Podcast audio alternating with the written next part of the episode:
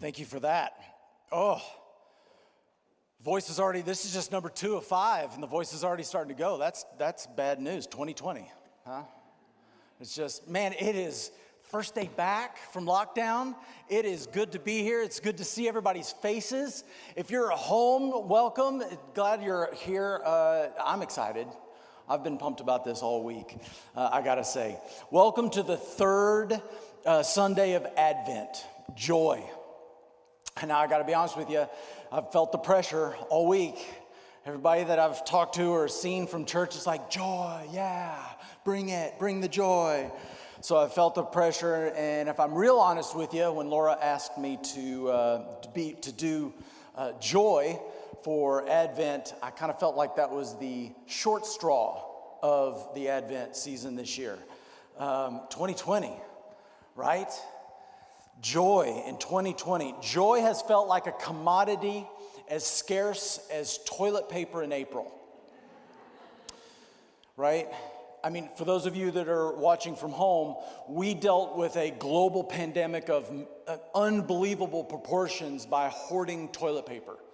And so, to answer your obvious question, we don't know why we did that either.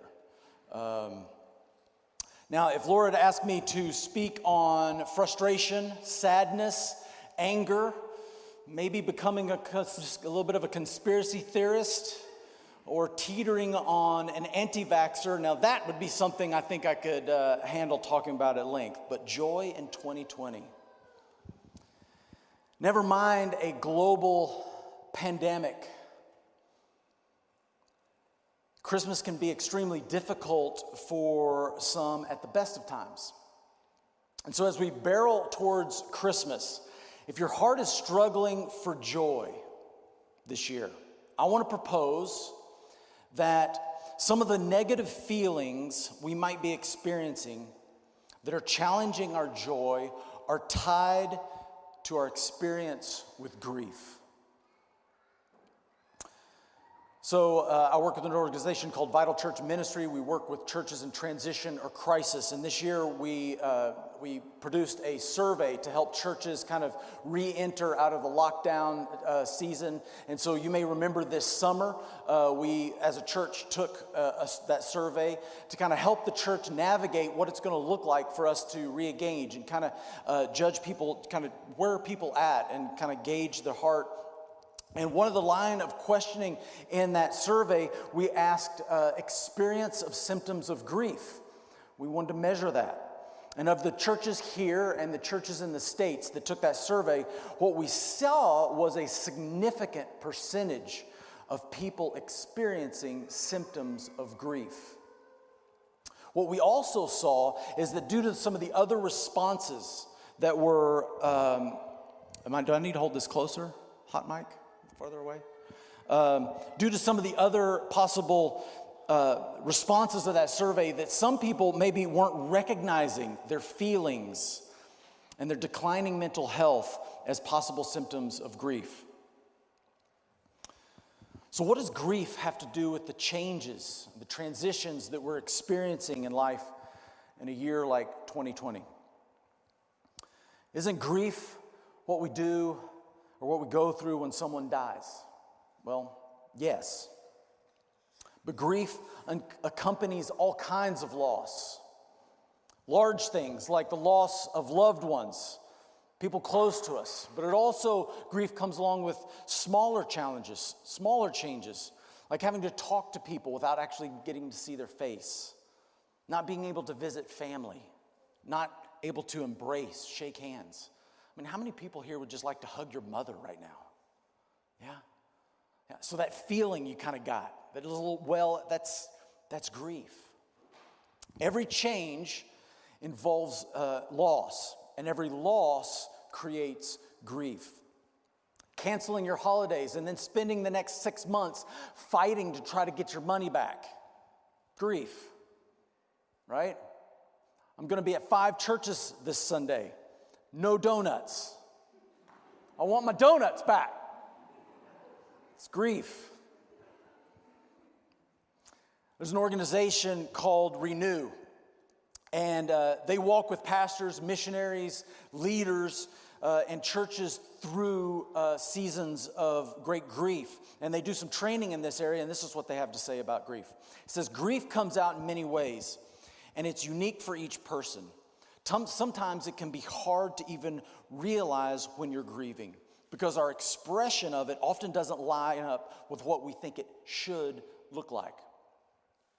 It often is a mix of physical, emotional, mental, and spiritual symptoms.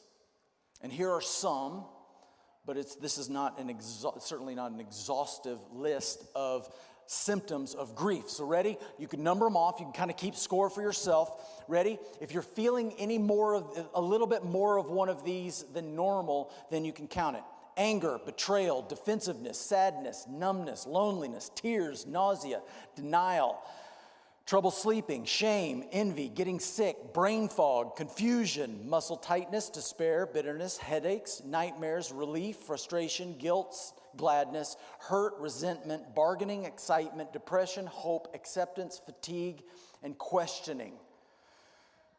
That felt like Tuesday. I don't know, did I leave anybody off? No? If left undealt with, unchecked, unprocessed, the effects of grief can have a profound effect on our physical and mental health. Oh, you would have to sit right here in front, wouldn't you? They place you right here in front. It's my wife, Victoria. Uh, years ago, we've been trying for kids for years. And uh, obviously, it hadn't happened. Uh, five or six years ago in the late autumn, uh, it was confirmed that that wasn't going to be possible by natural means, barring a miracle or some alternative means.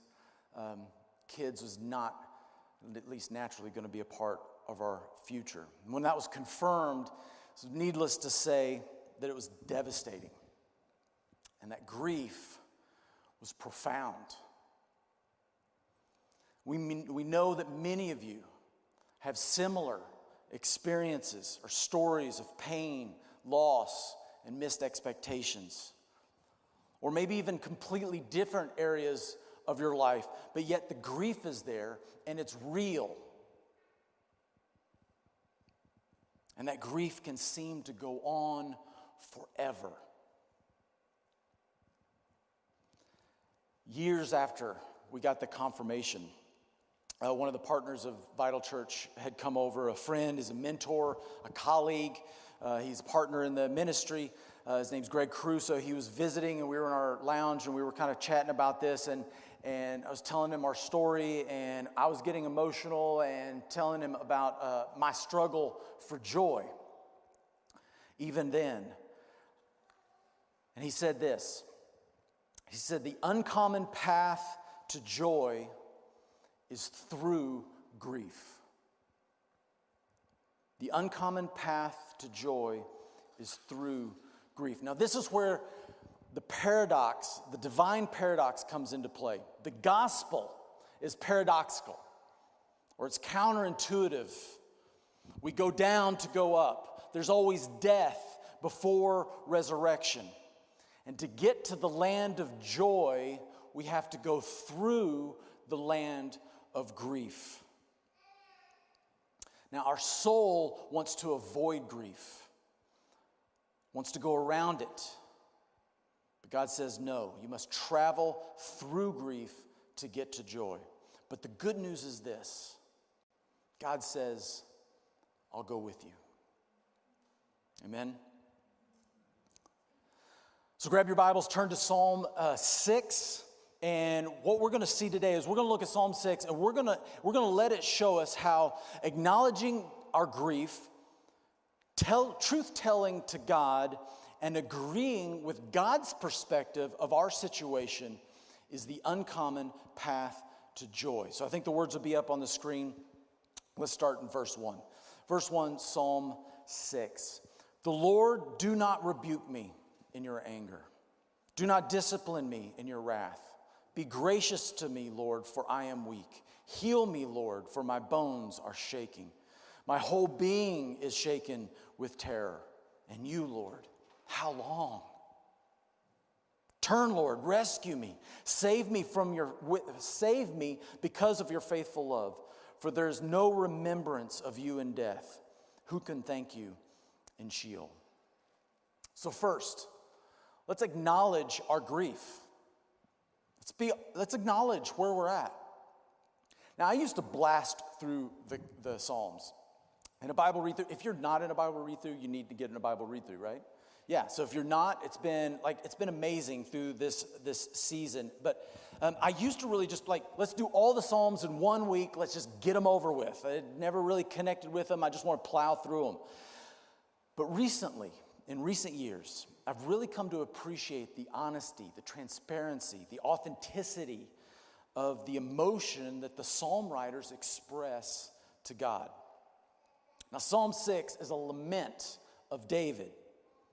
And it's David is experiencing serious and difficult circumstances. And this is his heartfelt, honest response to God Lord, how long? Lord, how long? David's confused. He's upset. He feels his circumstances could be the result of God's wrath due to sin. Maybe. But David doesn't name any specific sins. He wonders if uh, what his uh, what, if what he's experienced is God's uh, angry discipline. And it's true that God disciplines those he loves, but it's never out of anger. Or is God doing something different with David? Regardless, regardless of the circumstances. Uh, uh, through his trials, David is acknowledging to God his emotional and physical response to his circumstances. We see here, physically, his bones are shaking. He's sick. He's physically sick from his experience. Emotionally, it says he's afraid. Mentally, he feels loss and is in need of rescue. He's even questioning God. Hey, where are you? Are you even here? Are you in control? What's going on? And we see at the root of this response is fear. My whole being is shaken with terror. Now, has David done something wrong, or is God at work in other ways through his circumstances? Well, James 1 2 give us some, gives us some possible insights into the trials and tribulations that we experience. It says this Consider it a great joy, my brothers, whenever you experience various trials, knowing that the testing of your faith produces endurance. But endurance must do its complete work so that you may be mature and complete, lacking nothing. So, what's God doing with David? Could God be allowing trials to do a maturing work in David? I think the hint could, we could see a hint here in verse 2. Verse 2 it says, Be gracious to me, Lord, for I am weak. I am weak. It's not a feeling of weakness. It's not a, it's, it's, it's an identity. It's like, it's like he's identifying with weakness. Could it be that God is revealing a lie or a wrong belief or a false identity in David? I am weak. Is that true? David, the weak one. That's not the identity that God gave David. It wasn't the identity God gave David through Saul when Saul went to David's father, Jesse, and among went to Jesse, and among Jesse's sons, he went to find the king. The king is God's identity for David. What are the possible lies or false identities that this year has revealed in you? And what's the root? What's the root of that lie or those false identities? For David, the root of that, the root was, of his weakness was fear. The root of our sin, the root for our sin, the negative emotions, the false identity can be found oftentimes in the same place fear. What is it we're afraid of? And there's not a shortage of things that we can point our finger at here at 2020. But like David, acknowledge what's really going on, express your, your, your true heart in your, in your circumstances. But what do we do about it? All right, verse 6. He goes on, he says, I'm very, I'm weary from my groaning. With my tears, I dampen my pillow. I drench my bed every night. My eyes are swollen with grief.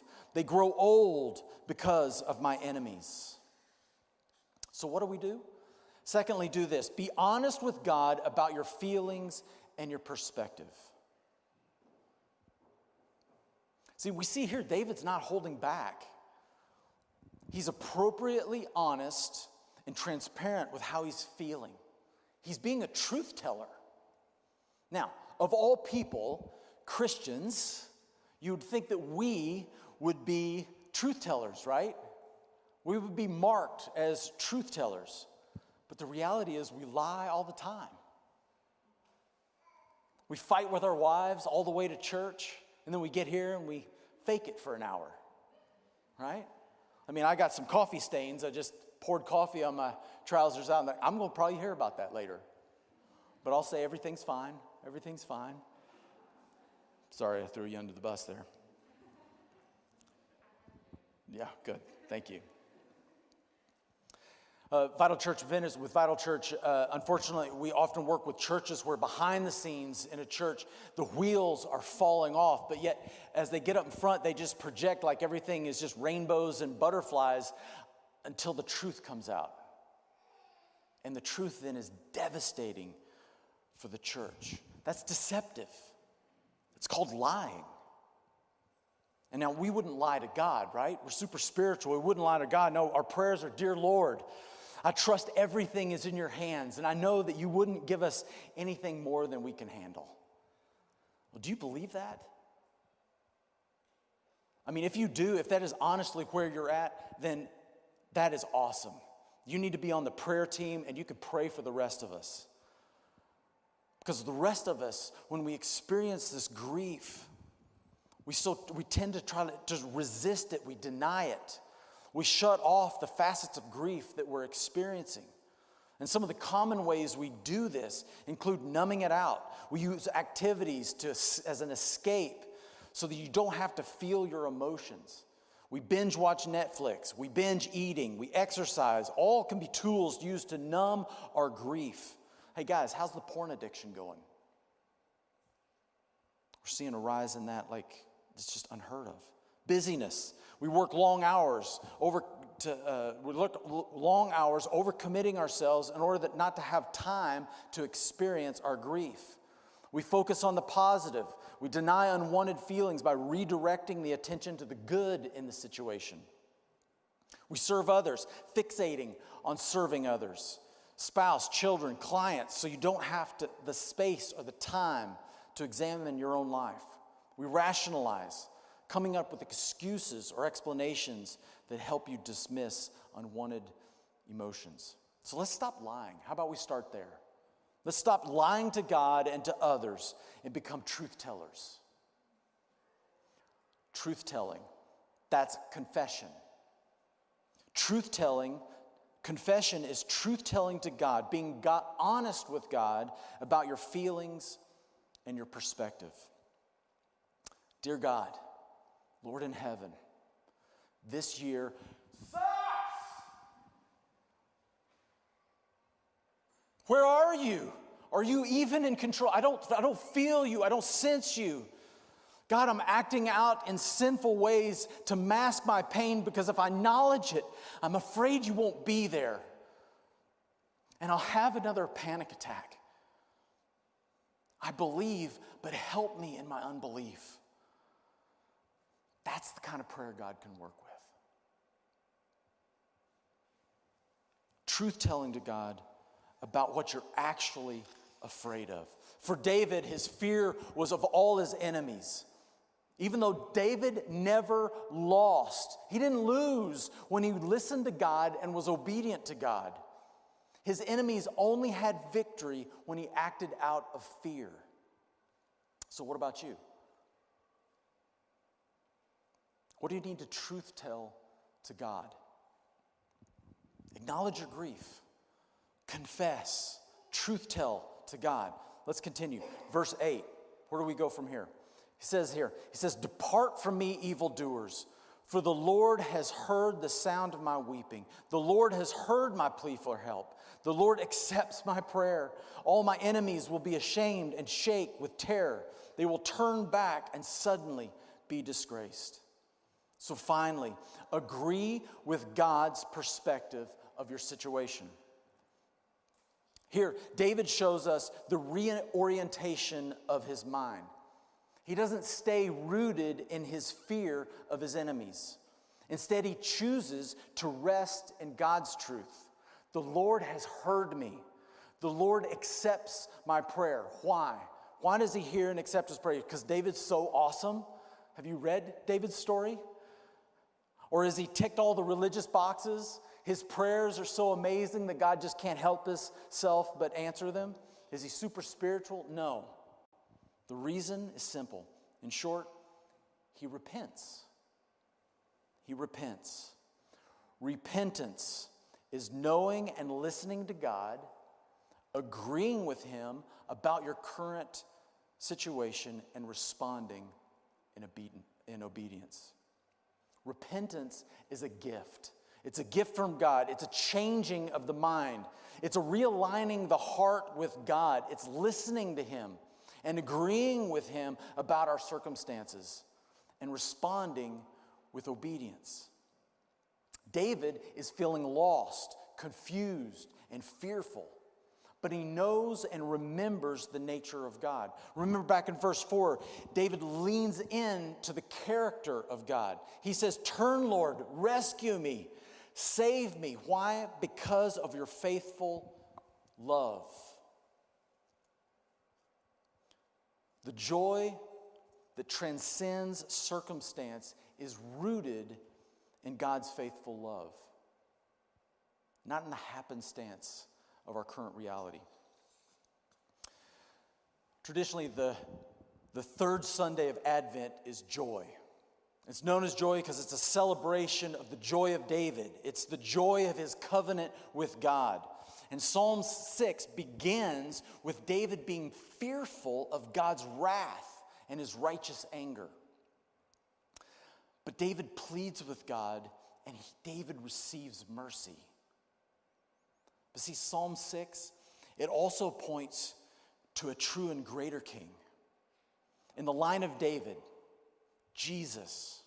In the Garden of Gethsemane, Jesus pleaded with God but Jesus didn't receive mercy. Jesus received God's angry rebuke that our sin deserved. And at the cross, Jesus bore God's wrath, his justice demanded for our sin. See, it's only in Christ that we can be honest before God, unafraid of his anger and wrath, regardless of our sin and our circumstances. Because at Christmas, the faithful love of God was born of the Virgin in the city of David, Bethlehem. And yet, Isaiah 53 tells us this that he was despised and rejected by men, a man of sorrows, acquainted with grief. Jesus knows our grief, he understands our loss and our sorrow. Jesus became the man of sorrows in order that we can travel with him through the land of grief. And in him have joy to the fullest. See, we see that in Mary.